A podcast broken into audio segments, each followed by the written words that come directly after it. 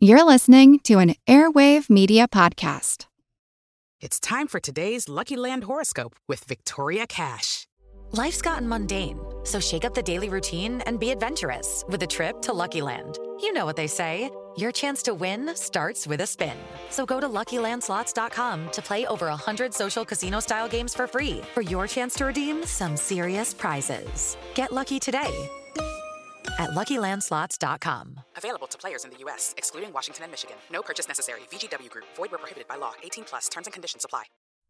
Today's episode is brought to you by our supporters on Patreon, including our Commodore class. That's Commodore's Obvious, Misfit, David, Torso and Pinches, Matt, Hangman Strain, Shelby, Axios, Richard, Hartman, The Sextant, Brian, Cap'n Crunch, Roger the Jolly, Artemis Killmeister, Rotary Coast, MD, Lost Again, The Navigator, Pitlock, Ward, Workman, Chairboat, Gunsway Sally, Cannon Monkey, Rum Runner, Madam Anita Sparrow, Heifei, Bull, Vertigon, Rumgut, and Bootstraps Bailey, as well as our quartermasters, Heather, Robbie, Howard, Kevin, and Nathan. And I'd like to welcome our newest patrons Alexandra, Christopher, John, Joshua, Kay, Kimberly, Mark, Nathan, Soul, and Tracy, as well as our newest quartermaster, Dermot, and our new Commodores, Andrew, Carcos, Skipper, and Vibrant.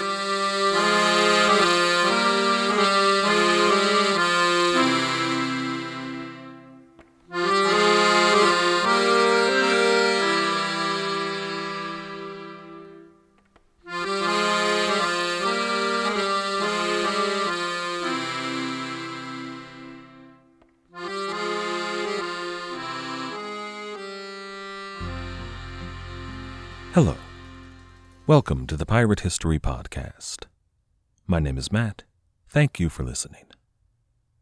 Shortly before dawn, on Friday, February 16, 1700, a dozen men wearing thick winter coats assembled in Boston's town square. In almost every respect, they resembled a group of sneak thieves. They kept their voices low, their lanterns were shaded, and they did their best to keep out of sight. They weren't thieves, they were the opposite of thieves, really, but their business was to be done in secrecy and in quiet. They were agents of the governor, Lord Bellomont. Two of them were proper constables of Massachusetts, the rest were just men with strong arms that Bellomont kept around for this kind of work. Only the Lord Governor, these twelve men, and Bellomont's personal assistant knew what this business was about. Today, the 16th of February, they were to transport Captain Kidd from the Boston jail to the Advice, a royal man of war under a Captain Wynne that was waiting about five miles off the coast. This is episode 284 A Token. Even the wardens at the old stone jail didn't know that the transfer was scheduled for this morning. Nonetheless, they were ready for it. They knew it was coming. And anyway, Captain Kidd was burning a hole in their pockets. They were ready to be rid of him. When the broad, heavy, iron-clad wooden doors of the Boston jail creaked open and allowed in a gust of frigid air, Every prisoner in the Boston jail, and there were about three dozen at this point, would have awoken. Captain Kidd was in his cell in the middle of the room, where anyone could see him. The twelve men walked over to his cell. Their warden unlocked the door and handed one of the constables the key to Captain Kidd's shackles. Six men crowded into that small cell while the other six waited outside. The constable undid the lock on Kidd's ankles And Kidd took this opportunity to grasp at his very last straw. They say that a person falling from a cliff will grasp at anything to try to save themselves, even a tuft of wispy grass that will certainly pull free and will lead to their falling from the cliff and probably dying, but if it's their only chance, they're going to take it. I think about, a, in this situation, a cornered animal. When I was a kid, we had this injured fox that took up residence under our porch. Anytime someone came close, it would hiss and snap at them. But it wasn't rabid, it was wounded, and it was terrified. Captain Kidd, here, out of options, hissed and bit. He kicked at his captors, he swung his fists, he struggled to break free, but, I mean, it's not like he had any chance of actually getting away here. Still, he had to try. It was his last chance. The six men in his cell, though, made some very persuasive arguments in the form of heavy boots hitting his ribs at high velocity, and eventually Captain Kidd relented. He surrendered.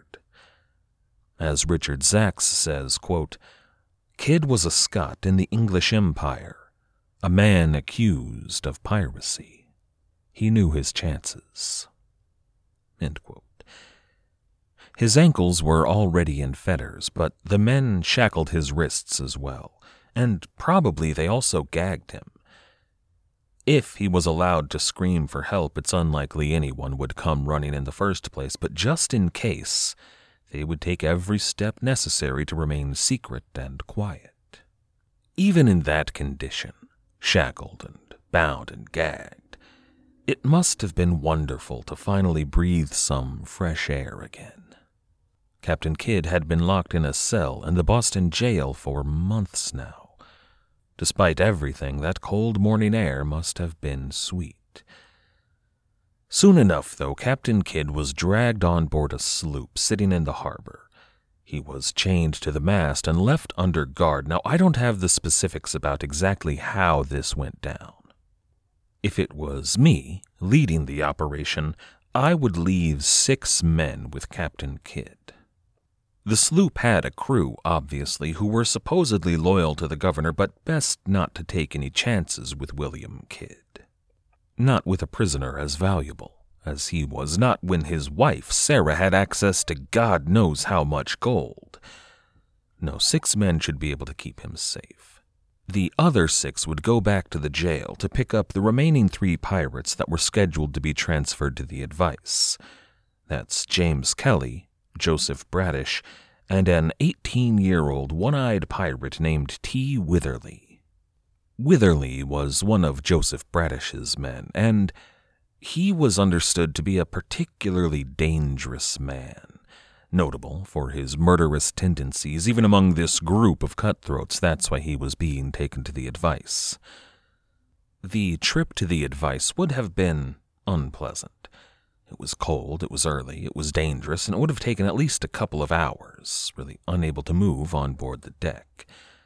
But once they were on board the Advice, the men were locked up again. Kidd was separated from the group. He was locked up alone in a well defended cabin that had a stout door. The other three were chained up together in the gun room. You know how every ship in the Age of Sail had a room that housed all the guns, the small arms, I mean, you know, pistols and muskets, that kind of thing. And the only people that were allowed in that had access to the gun room were the top officers, the captain, his first mate. It was a defense mechanism against mutiny. And as such, the gun room was usually the most secure place on the ship. It was really a perfect place to hold prisoners minus the guns, of course. So the four prisoners settled in to wait. See, the advice wasn't seaworthy. Remember, they'd had to cut down the yard arms when the ship had run aground to brace her and prop her up. Beyond that, though, the hull had been pretty seriously damaged when that giant ice floe rammed into her. Beyond that, they'd had to dump all the water to lighten the ship, and they did so in the coldest winter in living memory. So there was work to do. It was going to be a cold, difficult couple of weeks before they were ready to sail. In the meantime, though, Bellomont was berating the Council of Massachusetts for their failure to give him the power to execute men for piracy. There were a ton of pirates in the Boston jail, and Lord Bellomont wanted to see them hanged, but the council refused to budge. Now, Lord Bellomont was a, you know, a staunch anti-pirate. It's kind of his platform. So what was he going to do here? Just let these pirates go free? I mean, it's not like the prison system was exactly built to house long-term inmates. Basically, your options for a crime like piracy were hanging or hanging.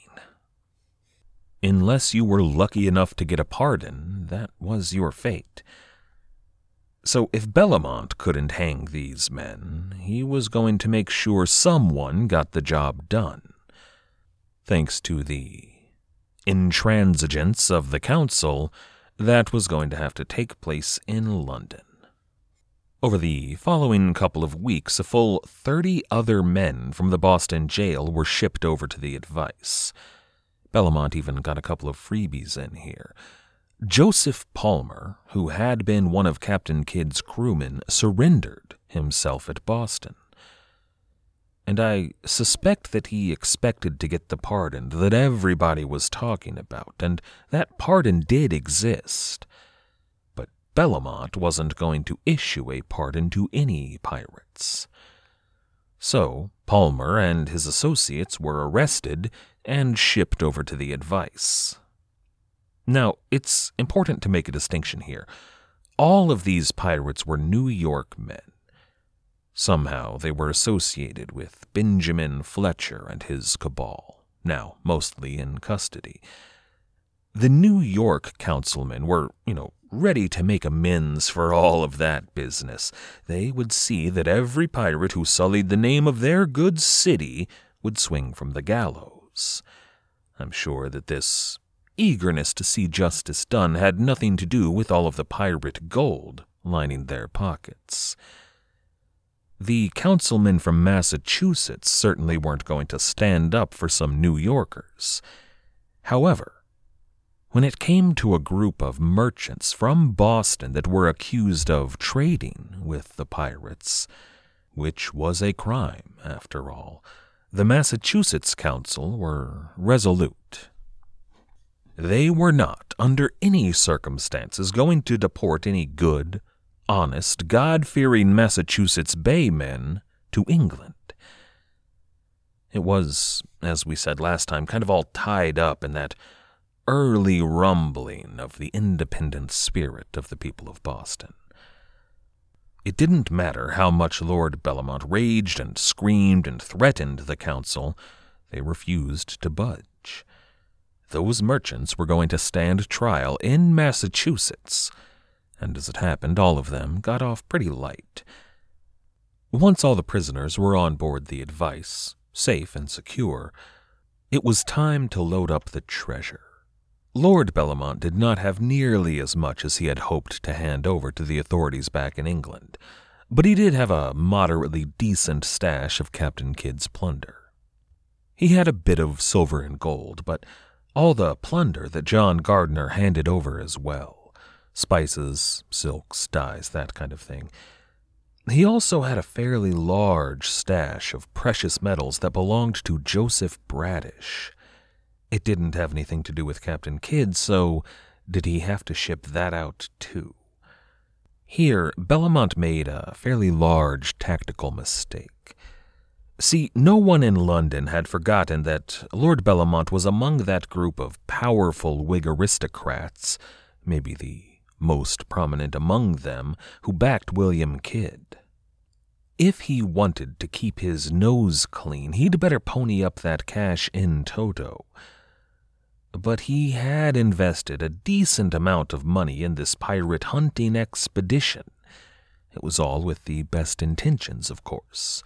Plus, he had invested another good amount of his own money in securing Captain Kidd in Boston. His colony, Massachusetts Bay, had invested an even larger amount. isn't it only right that he and the good people of Boston be compensated?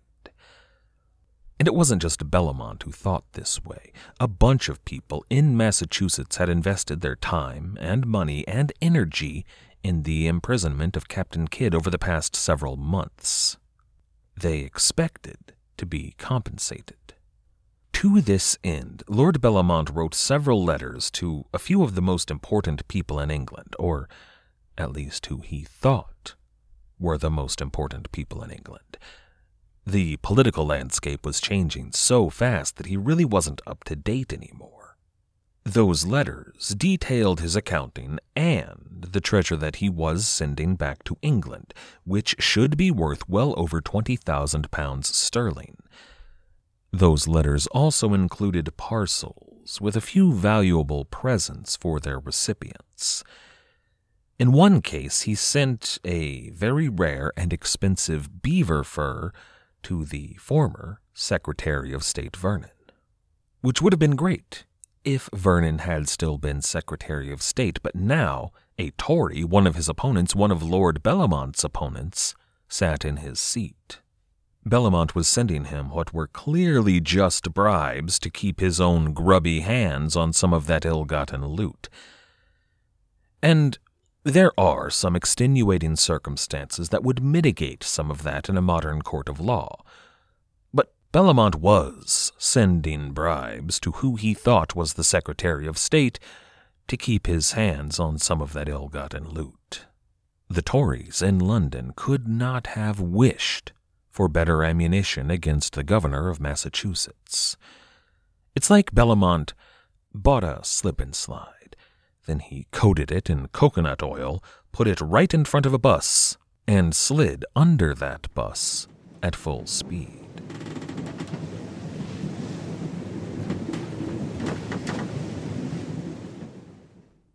Is Ryan here, and I have a question for you. What do you do when you win? Like, are you a fist pumper? A woohooer, a hand clapper, a high fiver. I kind of like the high five, but if you want to hone in on those winning moves, check out Chumba Casino. At ChumbaCasino.com, choose from hundreds of social casino style games for your chance to redeem serious cash prizes. There are new game releases weekly, plus free daily bonuses. So don't wait. Start having the most fun ever at ChumbaCasino.com. No purchase necessary. Group. Void were prohibited by law. See terms and conditions. 18 plus. Everybody shush! William Shatner has something to say. Cat and Jethro, box of oddities. What do you do when the woman you love dies?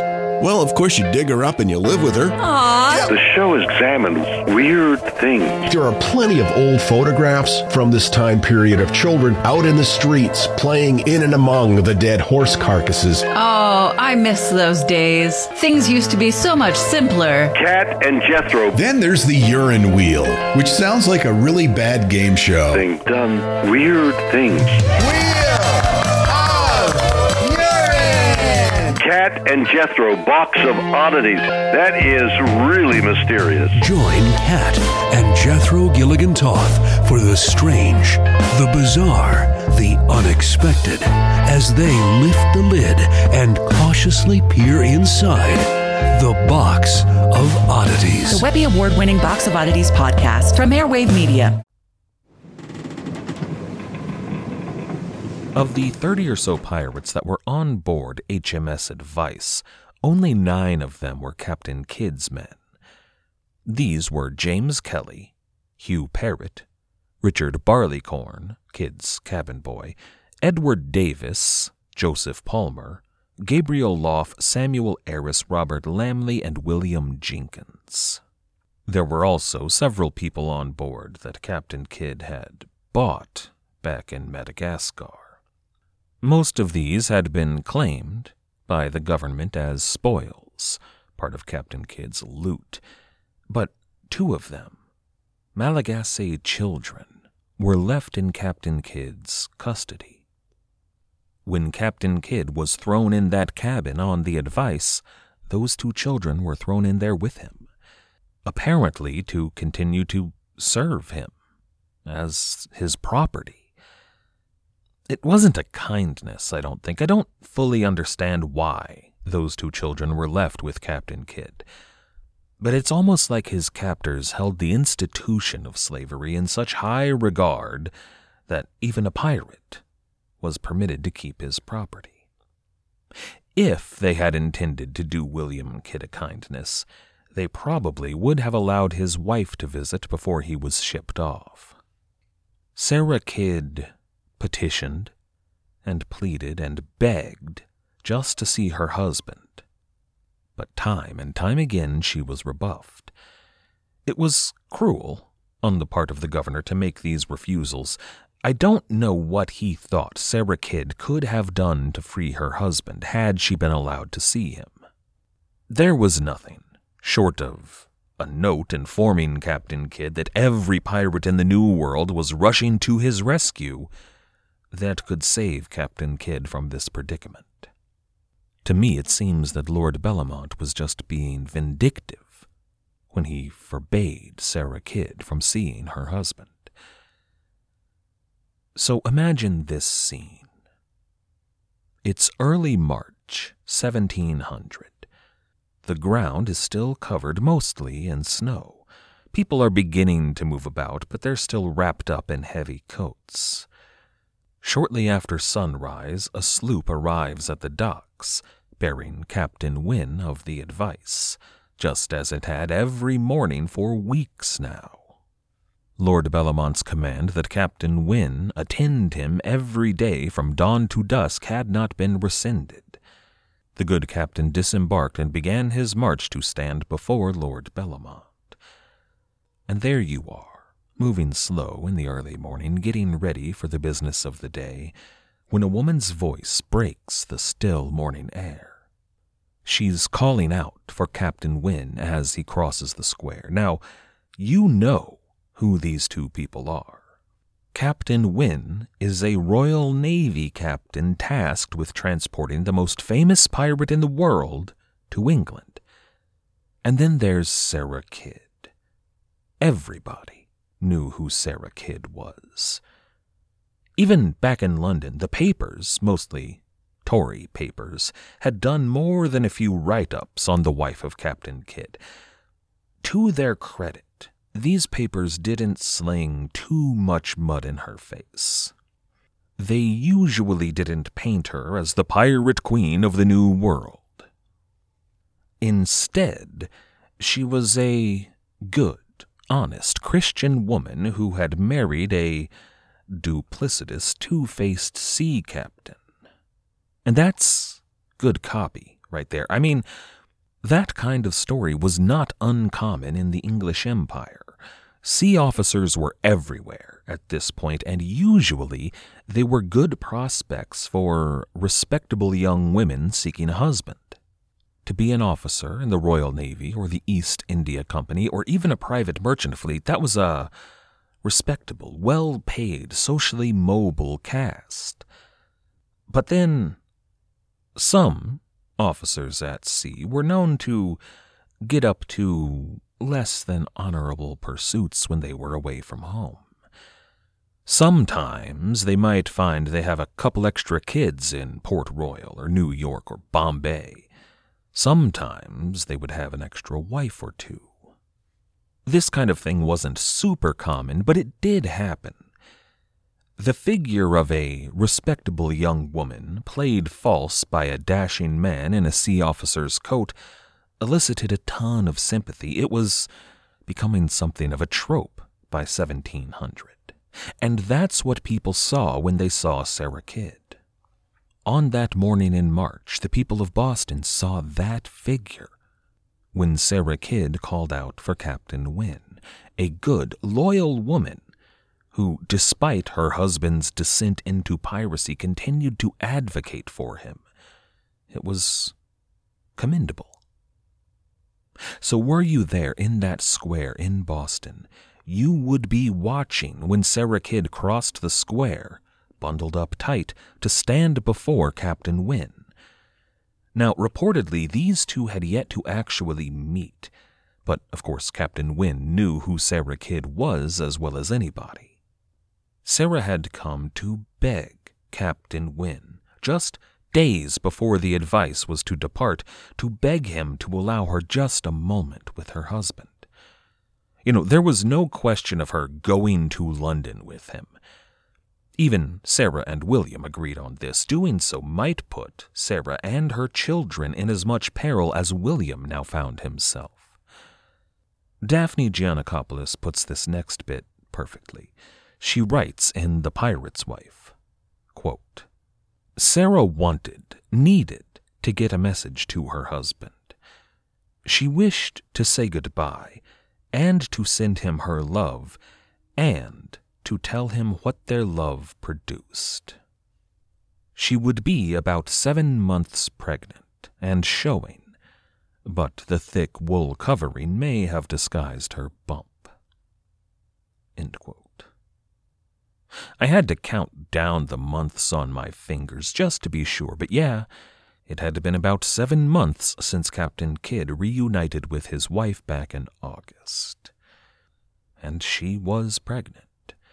Everybody knew she was pregnant. It wasn't a secret. The only person who didn't know was the father. Now, if you're looking for a good tragic figure, and what newspaper wasn't, you could do a lot worse than this beautiful 30 year old woman fraying around the edges a bit thanks to her long ordeal, who was seven months pregnant and yet standing here, resolute, begging just a moment's time with her husband. It was a figure that the newspapers would glory in painting. Captain Wynne, to this request, said no. He wasn't cruel about it, he even seemed a bit apologetic, but he could not allow it to happen.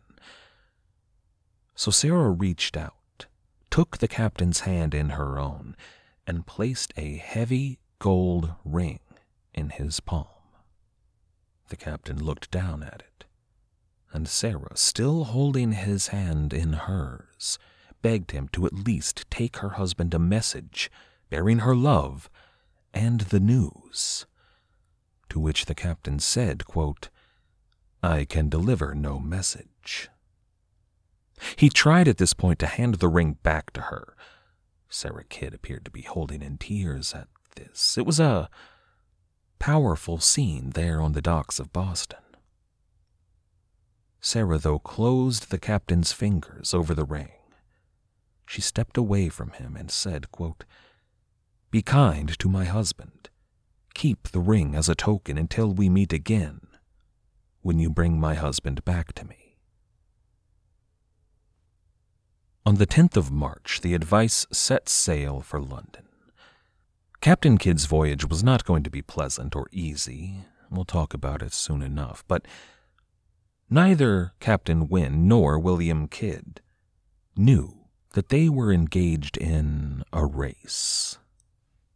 See, at this very moment, there was another Royal Navy ship bearing another pirate and headed for London. Captain Kidd's old nemesis, Robert Culliford, had been called to testify. I'd like to thank everybody for listening. I'd like to thank everybody who has helped to support the show. All of our patrons on Patreon, everybody who has left us ratings or reviews, and everybody who has recommended this show. You all make it possible. Thank you. The Pirate History Podcast is a member of the Airwave Media Podcast Network. If you'd like to check out some of their other fine shows like The Sit Down, a mafia history podcast, you can do so at airwavemedia.com. Our theme music was, as always, The Old Captain by the fantastic band Brillig. If you haven't checked them out yet, you certainly can do so at brillig.com.au. That's B R I L L I G.com.au. After you're done over there, why not check out our website at piratehistorypodcast.com. As always, and most importantly, thank you for listening.